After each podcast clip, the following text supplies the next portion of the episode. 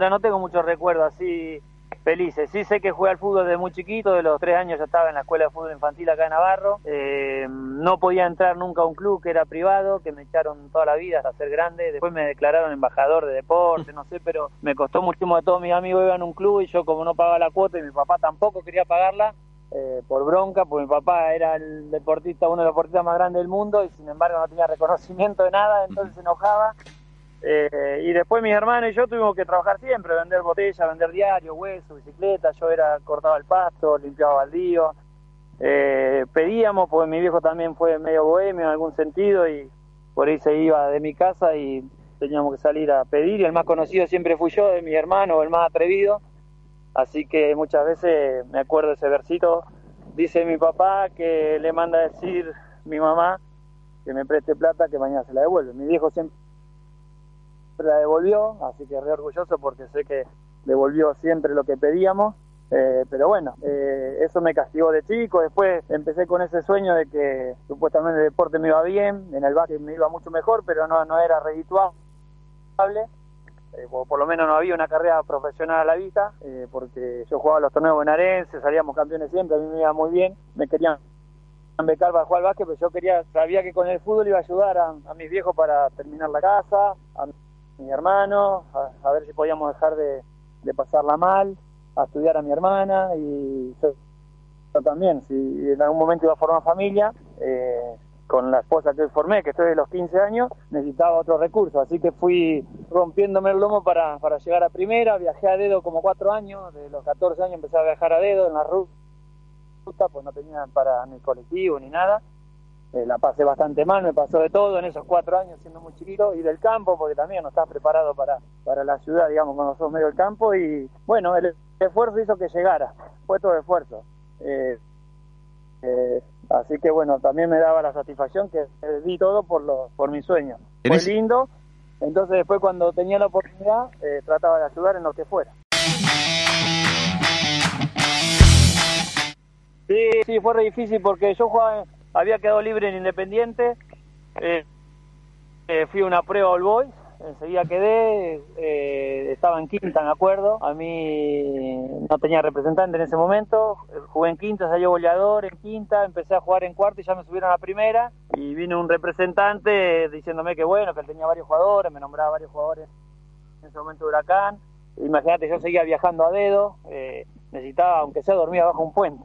Eh, hablé en mi casa y digo, me, me ofrece una pensión, fui a la pensión y la primera noche nomás eh, yo estaba en una habitación, se metió a la habitación, me quiso empezar a tocar, yo le dije que estaba equivocando, eh, tampoco reaccioné mal, ni, tendría que haber reaccionado mal, pero me dije, le dije que se estaba equivocando, no durmiendo la noche, al otro día lo mismo, se metió yo me estaba bañando me parece, y se metió y quería, quería manosearme, a la noche otra vez, así que le dije que no, y me mandó a dormir a una terraza eh, fue ese mismo representante, me anotó en la Universidad de Loma de Zamora y me inició en esa carrera. Eh, hizo algo bueno por lo menos, eh, pero después bueno, fue terrible pasar con eso y, yo veía que había dos mesas en ese departamento, unos chicos que comían en una mesa y otros comíamos en otra. Y supuestamente los que comían en la mesa y comían bien eran que tenían relaciones con él. Eh, bueno, de ahí yo al, fin de semana volví a mi pueblo, comenté eso a, bueno, a mi esposa, a mi novia en ese momento y mi suegra me dijo, no puedes vivir más así, ya sos grande, tenía 17 años, eh, te puede pasar cualquier cosa, dice, y tenía 16, creo que tenía 16, pues no había terminado el secundario todavía. Y bueno, nada, me, me, prestó, me empezó a prestar unos departamentos, de, un departamento que vivían mis cuñados, estuve con ellos ahí, y bueno, nada, pasé esas tormentas, pero después te siguen pasando cosas todos los días, y el fútbol todo el día una caja de sorpresas. Quilmes fue uno de los momentos más lindos de mi vida en el fútbol. Eh, y eso que también eh, teníamos dificultades muchas veces en el club, pero eh, fue un cariño muy lindo que, que, me devolvió la gente también. Después armamos un grupo de jugadores que el que no dejaba la vida por, por esa camiseta no entraba. y no porque fuéramos dueños del club, sino que teníamos muy, éramos muy conscientes que éramos muy limitados y que todos juntos podíamos hacer algo. Eh, así que también fueron momentos inolvidables y ahora alejado del club, que por ahí algunos cuando ah, en su momento te hacen reportaje te da miedo ser obsecuente con la institución o pensar que declarás porque querés seguir estando en el club. Eh, yo en el club había quedado a, a vivir porque me enloquecía, porque la pasaba bien, porque quería seguir que, que, crezca el club, a ver si yo podía seguir creciendo, pero dentro del club yo sabía que no me podía ir a ningún otro lado mejor, pero hacer crecer a mis compañeros, de hecho muchos de los chicos le ha ido muy bien, y no es que utilizó el club para eso, sino que eh, dio la vida por ese club y le fue genial. Y, por suerte pudo irse a otro club y estar mejor, eh, armar una, una cama de chicos muy lindo que venía jugando en, en la inferior y que pudieron tener posibilidad de ayudarlos también a crecer, así que fue, fue un paso muy lindo eh, que me encantó y que tengo unos recuerdos, bueno, imborrables. Quilmes, la verdad que eh, no me lo voy a poder borrar nunca. Eh, son que, que tuve la oportunidad de estar con ellos, sabe que se mueren por Quilmes ellos. Y cuando yo digo se muere, imagínenlo, sáquenlo del fútbol Imagínense ustedes familiarmente, ustedes por sus viejos se mueren, por su esposa se mueren, por tu hijo se morí. Y bueno, el fútbol en lo profesional, ellos se mueren por el club. Eh, y todos tenemos distintos caracteres, ¿no? Pero esos tipos líderes que quieren lo mejor para un club eh, es imposible. Y hoy que Miguel no esté en el club, la verdad que yo no puedo creer que en condiciones de poder seguir jugando un tipo. Eh, mira, me pasó en Olboy, vamos a sacarlo de Quilmes, en Olboy, yo en el 2001, el Beto Pascuti era técnico mío. Y y me dijo, te voy a traer un 9 que te va a hacer llenar de goles, me dijo. Y era el Pato Solchaga. El Pato metió 100 goles en 3 años y yo debo haber metido 50, la mitad. Eh, pero bueno, el Pato, ¿a qué voy? El Pato Solchaga no era un líder como Miguel y como el Chapu Braña, pero sí se transformó en una de las figuras y era goleador. Metió más de 100 goles en un club, es muy difícil. Y estuvo en la B, estuvo en Nacional B y cuando subieron a la A no le dieron la oportunidad ni, ni salir a la cancha un día. Eh, que eso no, no se te borra más del corazón. Y hoy que ponerle, por ejemplo, Miguel se está por ir, ¿cómo no le da la oportunidad que él diga un día me voy de Quilmes pisando la cancha de Quilmes? ¿O a usted le parece que se tiene que ir jugando en Boca Unido Corriente o, no sé, o en, Deportivo Italiano? Un jugador de que dio la vida por el club, que, el club le ha dado mucho a él también, pero eh, hay cosas que se tienen que seguir retribuyendo hasta cuando el jugador diga basta. Así que eh, es necesario ese reconocimiento, porque después dicen, qué feo, mira, terminó en tal club, o después cuando está la oportunidad, si esos chicos triunfan, el Chapo, por ejemplo, si es técnico en algún lado, le va bien, y después lo va a buscar Quilme, y capaz que le va a decir que no, porque puede dirigir River o Quilme, y va a decir, qué hijo de puta, qué traicionero el Chapo, qué hijo de puta, qué traicionero Miguel, está dirigiendo, qué sé yo, eh, Banfield y no viene a Quilmes, ¿sí? Pero acuérdense que cuando tuvieron la oportunidad de reconocer a esa figura y de tenerlo de por vida, se olvidan. Eh, los ídolos son ídolos para siempre, así que hay que respetarlo mucho y, darle una mano.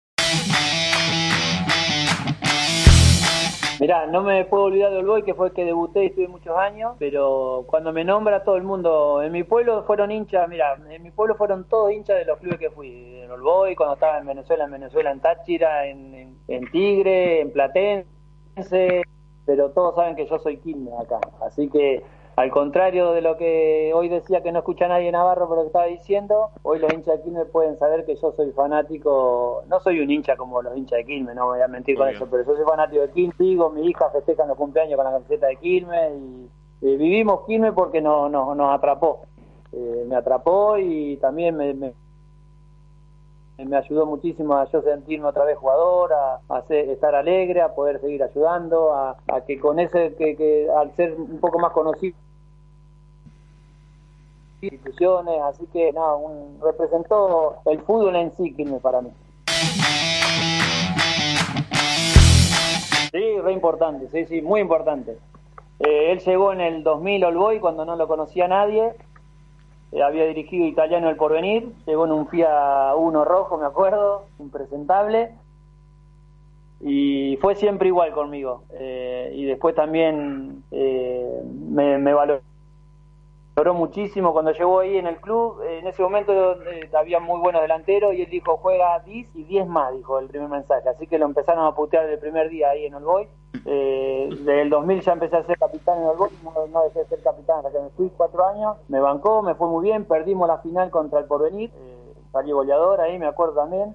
Eh, y siempre me bancó. Después me, lo volví a encontrar en, en Tigre en el 2007 ascendí, después me lo volví a encontrar en, Quilmes, eh, con ustedes, ascendimos y después me volví a encontrar en Tristán Suárez con él eh, y perdimos la final. Eh, me fue muy bien, di todo por él, él me, ayudó muchísimo y después también valorarlo y desmitificar un poquito. Me acuerdo cuando jugábamos en Tigre, eh, estaba el ruedo como que él le comía el bolsillo a los jugadores y él me daba hasta guita de él a mí para viajar porque yo había arreglado un contrato tan malo en Tigre que me había olvidado que tenía que viajar en auto, que tenía auto y no me, no me alcanzaba ni para la nada. Así que, no, conmigo fue muy importante, me valoró muchísimo eh, también fui uno de los que cuando él se quiso ir, que estábamos por descender, fui uno de los que lo fui a convencer que no se fuera de Quilmes porque si se iba él nos hacía muy mal. Eh, ¿Se acuerdan que, faltando poca fe estaban los números del tipo que se iba? Lo agarré en el vestuario, que fuimos con Chapu, creo, y no sé qué más. Y bueno, yo lo amenacé de muerte más o menos. Eh, sí, bueno, no, no, porque necesitábamos que seguir con él. y también fue medio raro cuando él se fue, que, que perdimos con Río la última fecha eso también hizo medio desprolijo porque si él se quedaba el grupo iba a seguir y él se podía haber ido después y, por ahí ese grupo se mantenía pero bueno no yo le digo mucho lo quiero lo aprecio y, y soy un agradecido para con él mi papá fue ídolo de mi pueblo, ¿no? Pues el, el campeón mundial paralímpico más grande de Argentina. En el año 60 él recorría Japón, Israel, eh, todo, el, todo el mundo recorrió y tiene 11 medallas de oro, 20 de plata, 10 de bronce. Pero mi papá terminó arruinado en una cama que si yo no lo iba a buscar en la mañana para comer o desayunar no tenía nada. Eh, y hay mucha gente que se olvidó de él. Así que no se puede olvidar la gente, ni el club, de las personas no hay que olvidarse porque lo más importante son, son las personas, el nombre propio, eh, y no ya como jugador, sino como persona. Así que eh, hay que valorarlo y hay mucha gente que si hay un amor recíproco hay que, hay que, hay que ponerlo, hay que ponerlo sobre la mesa.